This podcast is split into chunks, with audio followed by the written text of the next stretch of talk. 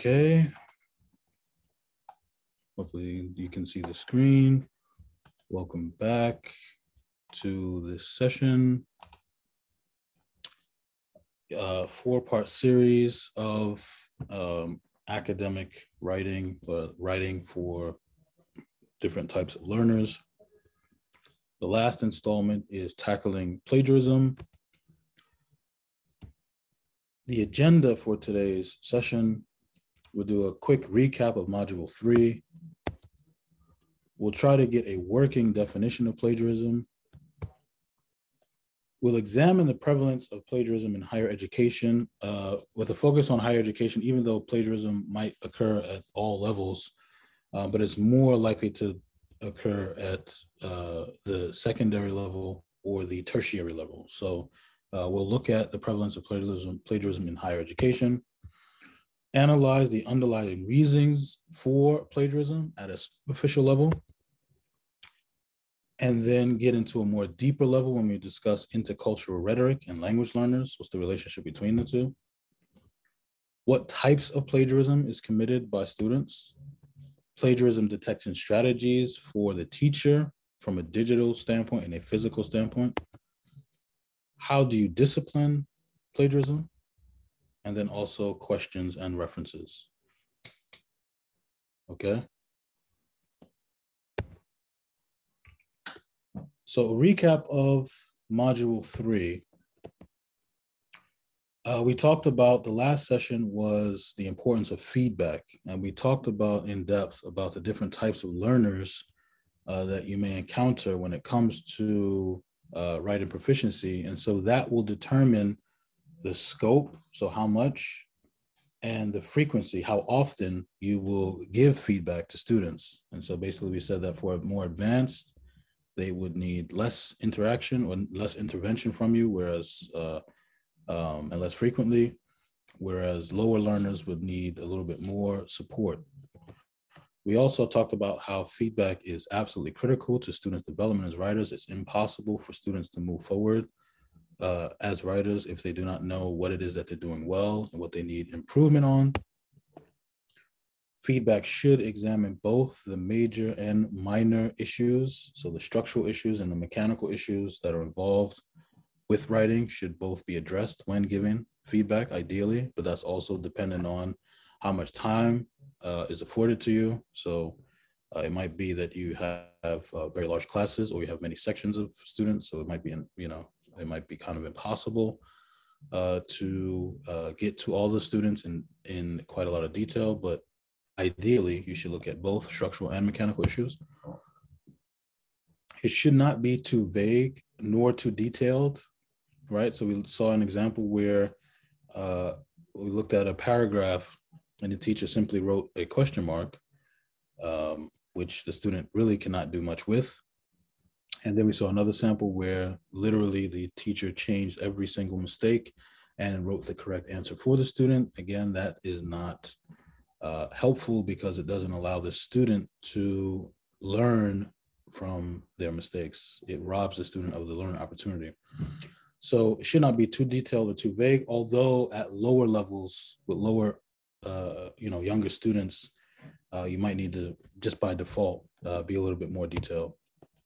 And then we also look at the variety of ways of getting giving feedback, whether through comments, whether they're symbols, and uh, that was it. So, plagiarism, which is the topic of today, we need a working definition of plagiarism. Um, ideally, I would ask the audience what they would, uh, how they would define plagiarism. And then they would give me a variety of responses and we, we would sort of collect them and then, uh, you know, look over and see how does it align with the working definition but we will go straight into it here. So plagiarism can be defined as the act of stealing, theft, appropriation of intellectual property not owned by the perpetrator. All right, so we'll come back to this issue of ownership just a little bit. Also defined uh, from a textbook standpoint from dictionary.com the unauthorized use or close imitation of the language and thoughts of another author and the representation of them as one one's own original work. Um, and then we have uh, it's an egregious academic violation with potentially severe consequences. An example of that is here the German defense minister uh, who had to resign because it was found out that his part of his uh, dissertation was plagiarized. So he actually had to resign as a defense minister, which is absolutely embarrassing. Um, so plagiarism, which is taking information from somewhere else and passing off as your own, has an unshakable stigma, especially in academia. So it's sort of like the equivalent of, uh, I mean, it might as well be academic murder uh, if you wanted to put it in more basic terms. It's very, very, very, very serious uh, the way it is uh, treated, especially in academia. Sorry, have that. Let's look at some plagiarism policy statements of a few institutions, high school level and university level, uh, to see how they define plagiarism and you know we can sort of look at some of the language used to to gather some more thoughts about what how just how serious uh, we think that plagiarism is. So this Heights this school district in New York, Thomas Edison High School has zero tolerance for plagiarism and cheating. We take these offenses quite seriously. Uh, from a high school in Australia, we regard plagiarism as academic dishonesty, theft, and an ethical offense. The high school regards plagiarism as unacceptable behavior. Michigan State University states plagiarism is considered fraud and has potentially harsh consequences, including loss of job, loss of reputation. Another college in Canada, plagiarism is an intentional act of academic dishonesty and intellectual theft. And the last one from Oxford, plagiarism may be intentional or reckless or unintentional. Under the regulations of examinations, intentional or reckless plagiarism is a disciplinary offense. Now, unfortunately, for this version of uh, PowerPoint or the, the, the, font, you can't really see, but I had highlighted some uh, wording in each phrase to, to draw your attention to. So here it says zero tolerance for plagiarism and cheating, academic dishonesty, theft, unacceptable, here fraud, here intellectual theft. All right. So if you were to gather all of these phrases and um, sort of come up, what, what kind of discourse is this? Is this are we talking about? Plagiarism and cheating, dishonesty, theft, fraud, okay, intellectual theft. It really becomes uh, almost criminal, right? It's almost sort of a criminal aspect to uh, how serious plagiarism is regarded in not only uh, at university level, also in, in high school. Um, and also, there's really no distinction being made between different types of plagiarism with the first four statements. It's just plagiarism flat out. Whereas at the end, Oxford University uh, says plagiarism may be intentional or reckless or unintentional. So I want to draw your attention to the fact that Oxford distinguishes between intentional and unintentional, and it's only the unintentional or reckless plagiarism that is considered a disciplinary offense, whereas unintentional is not. Okay, and we're going to talk about why that might be the case. What's the what's the psychology behind that? What is intentional versus unintentional plagiarism? And we'll move forward. So, how prevalent is plagiarism in higher education? Well, plagiarism has unfortunately been a part of higher education um, with the advent of the internet and the very quick and ease of uh, access to literally hundreds of thousands of probably millions essays all over the world. Plagiarism has literally metastasized. So it has absolutely exploded with the advent of the internet.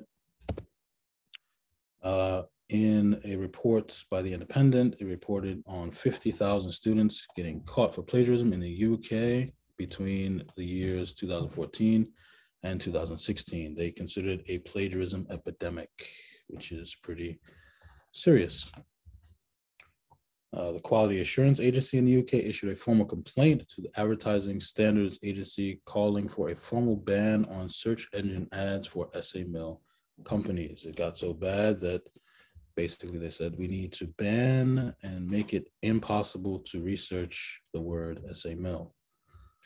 Uh, prevalent and also uh, generating quite a lot of money as an industry. But again, the um, victim is academic integrity at universities.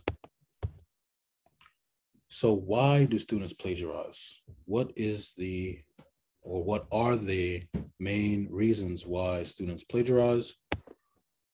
There are myriad reasons. There are myriad reasons. And ideally, again, I would sort of prompt you to discuss those with me, ask me or uh, share with me what you think the reasons are students plagiarize. But again, we'll go into that in detail. So fundamental to the framework of plagiarism is understanding intentional versus unintentional plagiarism. We have to understand that there is a difference. Not all plagiarism is the same. That's where, in my opinion, a lot of um, a lot of teachers and a lot of uh, uh, administrations go wrong when they treat all plagiarism as the same that is an issue. Okay, there is a distinction, very distinct, very distinct difference between intentional versus unintentional. We'll talk about that in a little bit. The dynamic will operate differently depending on local students versus international students. Um, this is more so the case uh, at the at the higher level. Uh, if you are teaching at um, if you're teaching at uh, university and you have an influx of international students, but it can also be um, in different programs, right? So depending on your dem- the demographics of your area, there might be a considerable amount of students who are from the U.S. originally, and then there are some who are immigrants or from immigrant families. So uh, there are some distinct differences that may exist between the two. And that's just because uh, of the function of writing from a cultural aspect. And we're going to talk about that in a little bit as well. In my opinion, I've also written about this. I wrote an article uh, as I uh, developed a plagiarism policy at the at an old university that I used to work for. There was an absence of one, yet there was a plagiarism issue. So we formed a plagiarism task force and uh, sought to address the issue uh, as comprehensively as possible. Um, from that experience, I've gained some sort of some insight into, you know, what are the most effective ways to deal with plagiarism. And for me, it's important to treat cases of plagiarism individually and make and not make broad generalizations about students.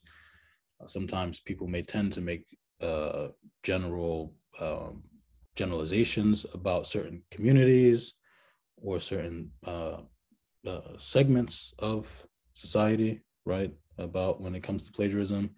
Uh, and it's very important to understand that we have to treat each case of plagiarism individually as we are uh, looking at each student as an individual.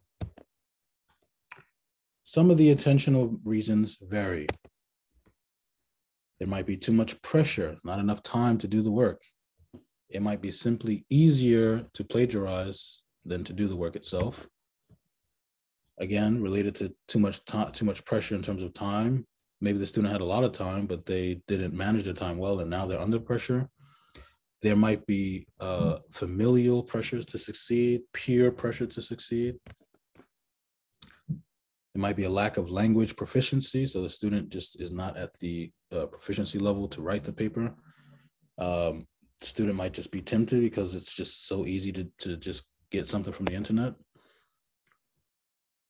a student might fear uh, getting a poor grade for a paper. Okay, and then some just boils down to just pure laziness. Some uh, hold the belief that they will not be caught. It's just too easy to get away. It's easy money.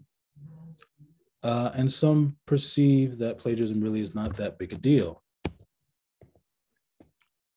some of the unintentional reasons why a student may plagiarize. So you have to understand that there's a difference between making a distinction between students who intentionally seek out to take someone's information and use it and pass it off as their own. And then there's the other hand where you have people who retrieve or they produce work that is plagiarized, but they are not aware that it is a plagiarized uh, piece of work. Some of the reasons regarding that might be just a poor understanding of referencing and this and the concept of plagiarism. Uh, there might be carelessness in note taking. So a student, you know, has taken notes and they've copied things verbatim without remembering, and maybe they have a, a collection of notes and they forget to identify what is the student's notes and what is the notes, what are the notes from the text without putting quotation marks. So carelessness. Surface conceptions of learning as production of reproduction of knowledge. So they might not understand the concept again of plagiarism and how knowledge functions. They're working in a second language. So their language proficiency um, prevents them from being able to express themselves. And it also, the language can also interfere with their understanding of what was asked of them. So they might interpret something uh, differently based on what was, uh, what they were, uh, what they understood.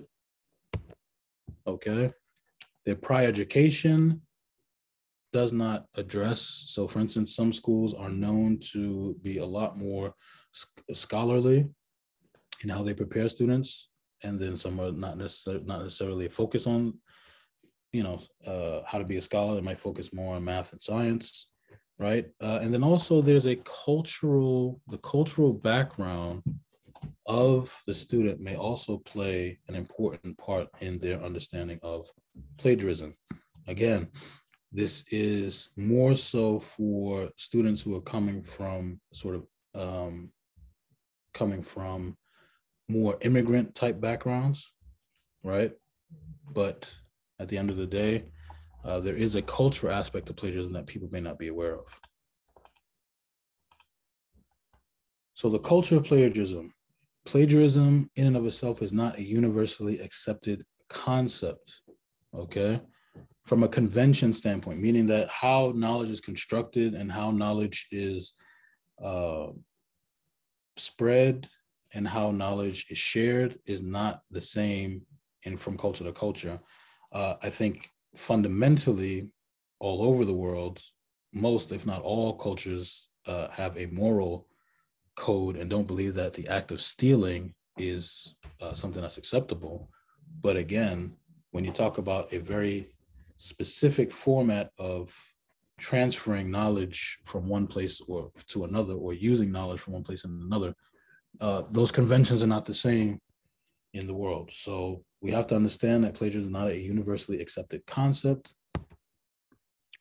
Uh, in my article that i wrote i said that the, the, the concept of plagiarism was born out of enlightenment thought that attached great importance to agency meaning that uh, you know a person's individual ability to, to succeed and to thrive and to so their ability to produce that is a great um that is a great uh ability to have right? And so uh, because from that you have the ind- individual creation of intellectual property. And so basically what happens is ideas become money right? So your idea your concept that you personally have produced, your intellectual property becomes the individual's right to profit monetarily. And so if somebody steals my idea, I could then sue him and he profits, he or she profits from it. I could then sue him because they stole my idea and generated uh, revenue from that. And that's not acceptable. But we have to understand that knowledge construction and where knowledge is placed after it is constructed, it varies from culture to culture. So, in some cultures, the West, when knowledge is constructed, it it remains in the domain with the individual who produced it or the group who produced it.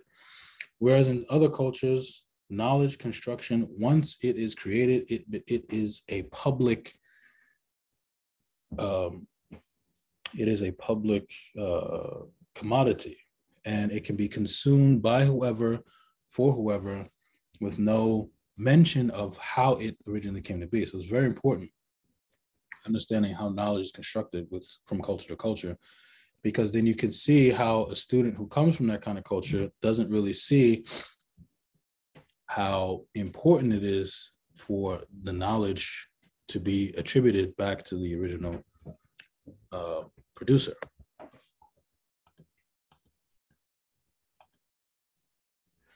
When we talk about plagiarism, we have to talk about its relation to writing itself. And we talked about this in the very first uh, in the very first workshop. Writing is a phenomenally complex language skill. It's the last one to be developed. Some cultures, even today, is completely without a writing system. Writing is not the same from culture to culture. And so, if writing is not the same from culture to culture, also the way that ideas are produced is not the same from culture to culture. So, writing is as much a cultural exercise as it is developing a skill plagiarism is sort of a double whammy because it's both the writing skill itself, which may be a cultural exercise, and then also the idea of plagiarism is also a cultural exercise. And then I would ask you all, excuse me, I would ask you all if you had any experiences um, with uh, writing being particularly difficult for your learners, and then what aspects of um, the writing I would ask you to contribute. But we carry on from a logic standpoint, logic, which is the base of rhetoric, is evolved out of culture. It is not universal.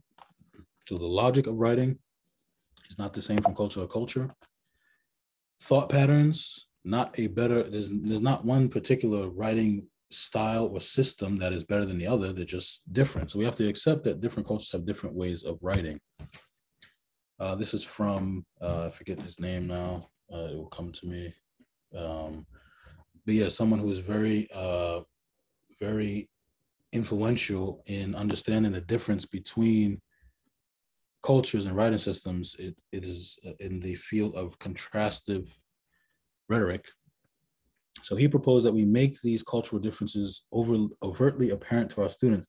So we need to teach, and we talked about this in the first session, we need to teach our students that there is a specific set of expectations that we have with writing in English, and that if students know these expectations, it can help them better uh, know what is expected of them and hopefully better produce better pieces of writing, stronger pieces of writing when they know what it is that who they're writing for and what they expect.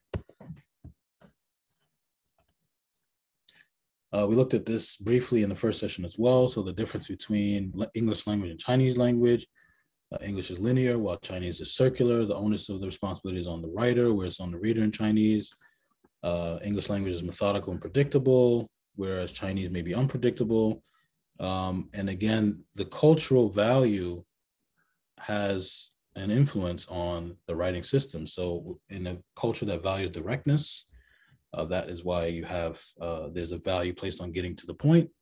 Um, the going around in circles may stem from the cultural value of saving face. Not really sure. That would warrant some more research.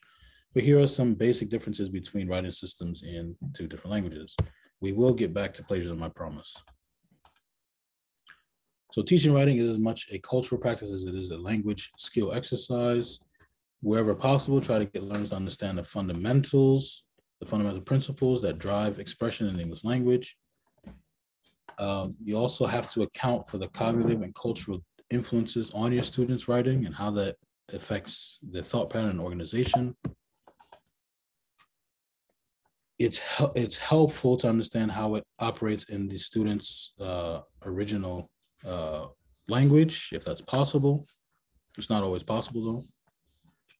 So the challenges when we talk about writing and the challenges when we talk about plagiarism are academic cultural, and linguistic. So you have all these different areas that you have to focus on when you are thinking about plagiarism and tackling it and uh, you know trying to remedy the issue.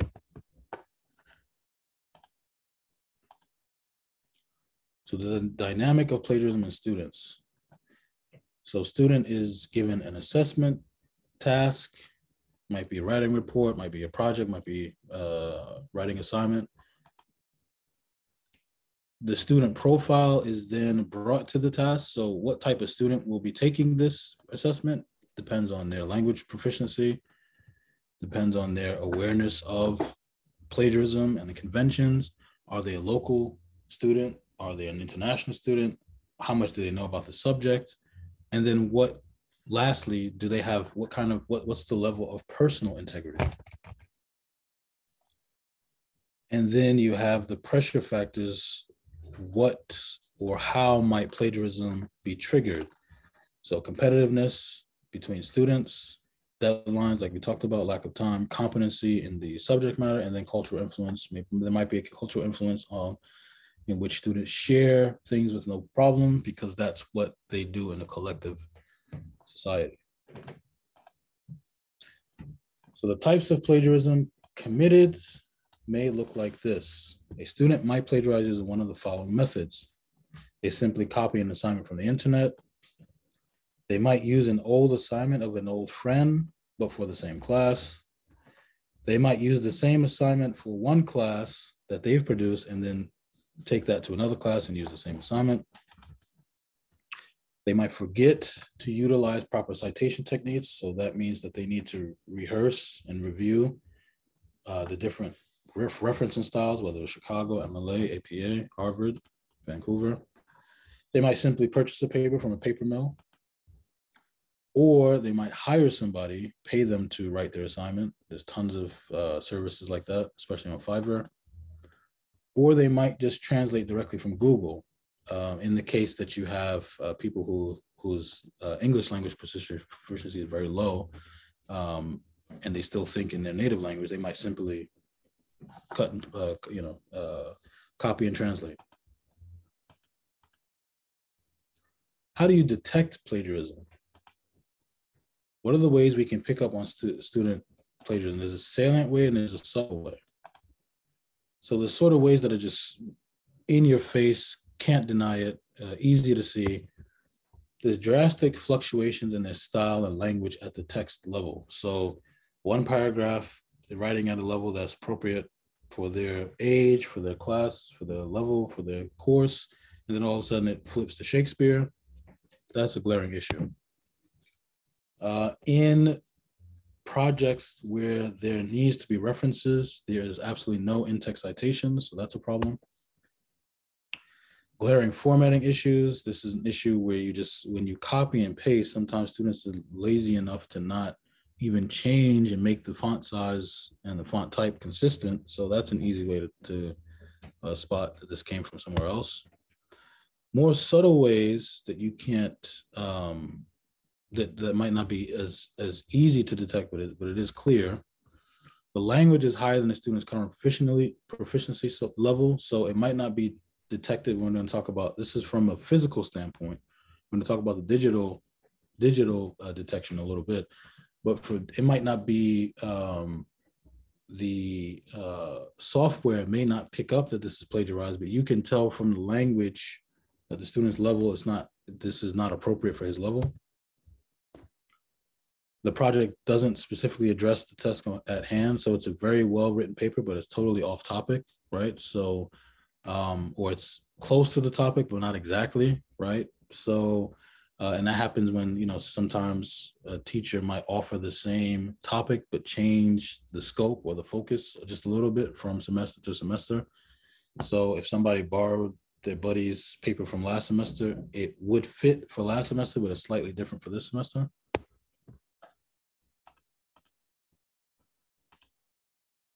So what strategies can we use to detect plagiarism? Physically, you can use the naked eye. You can have conferences with students. So if you suspect a student uh, has plagiarized, you can ask the student to come in and explain themselves, uh, explain certain parts of the paper, explain certain vocabulary. If they cannot, then it might be quite clear that the student is plagiarized. Although you have to be sensitive, you don't want to, you know, you don't want to accuse them. They're innocent until proven guilty. But at the same time, having a conference with them will make it very uh, clear. Um, yeah, physically, it just might be coincidence that you are you just happen to find the same information somewhere on the internet. If you've taken, and this is an important thing that I usually do um, in context where plagiarism is an issue.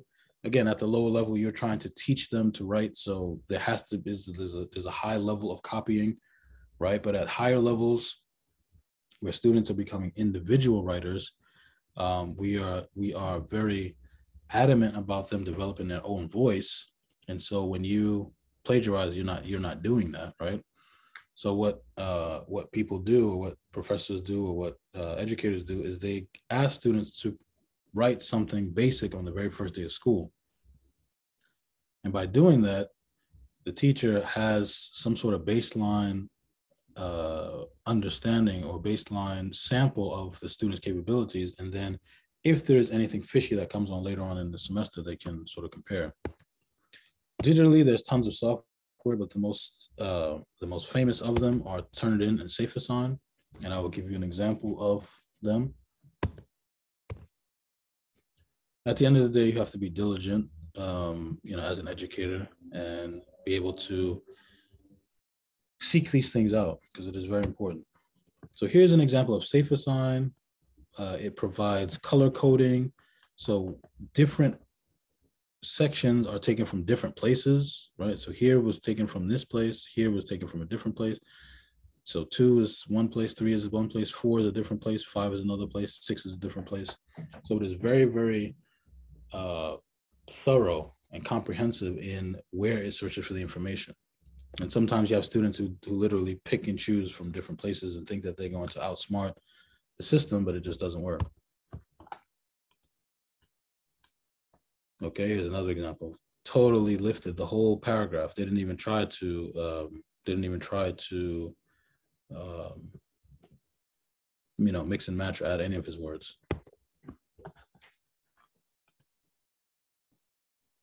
All right.